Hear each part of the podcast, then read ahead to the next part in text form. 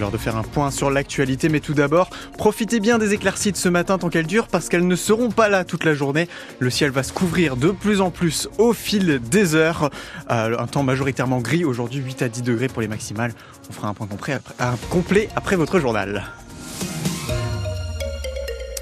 Imaginez une visite médicale obligatoire tous les 15 ans, voire tous les 5 ans, passé l'âge de 70 ans pour conserver son permis. C'est sur quoi débattent en ce moment les élus du Parlement européen?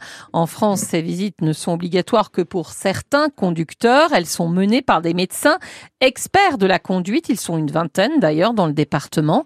Le docteur Stéphane Solti est installé à Avranches et il en fait partie. Nous avons comme fonction d'examiner euh, tous les conducteurs euh, nécessitant une visite médicale, toutes les personnes euh, conduisant des camions, des poids lourds, des cars, les ambulances, les taxis, les moniteurs d'auto-école, ainsi que toute personne ayant une pathologie. Elles sont principalement le diabète, l'épilepsie, l'apnée du sommeil, les problèmes cardiaques graves. Selon la pathologie, on va expertiser la pathologie, ses capacités à réagir, à lire. Donc évidemment, il y a un test pour le, la vision. On vérifie l'audition, on vérifie ses pathologies et ses médicaments, qui sont compatibles avec la conduite. Les principales personnes qui créent des accidents sont les jeunes, entre 18 et 26 ans. Les personnes âgées ne, ne font pas d'accidents mortels beaucoup plus, enfin moins que les autres même. Donc est-ce que ça va être utile ou pas? Ça, Je serais incapable de vous le dire. On peut-être.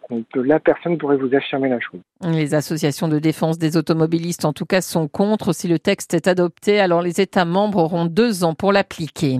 Les producteurs laitiers normands qui ont manifesté hier devant le stand de Lactalis au Salon de l'Agriculture, ils exigent de l'industriel qu'il retire la mention camembert fabriqué en Normandie comme l'exige la loi depuis 2022. Ce midi, il sera question de la trésorerie des exploitations entre le ministre de l'économie Bruno Le Maire et celui de l'agriculture Marc Fesneau. Les préfectures doivent en effet recenser les exploitations les plus en difficulté. Ensuite, l'État se portera garant de prêts au 1er juillet prochain.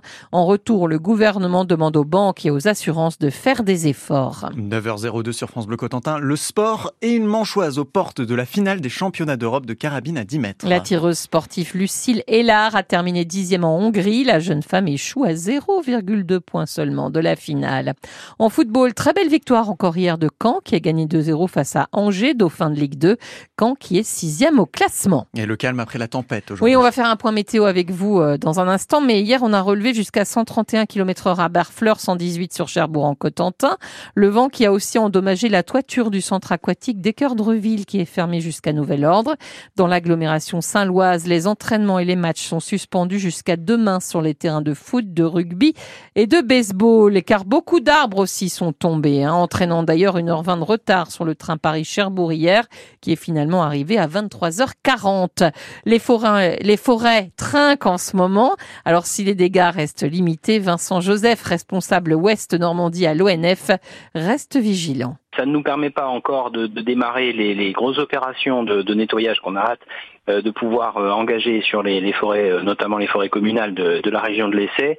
Mais c'est l'hiver et, et, effectivement, c'est pas le, le, moment de toute façon le, le plus propice pour aller d'une manière générale en forêt. Les sols ne sont pas portants et on attend vraiment que les sols se, se c'est-à-dire que l'excès d'eau s'évacue pour pouvoir pour pouvoir ensuite aller travailler en forêt. Euh, de toute façon, même en année normale, euh, en, février et, jusque, et jusque sur le début de mars, généralement, on ne va pas travailler en forêt pour ne pas euh, abîmer euh, les sols et puis ne pas enliser les engins.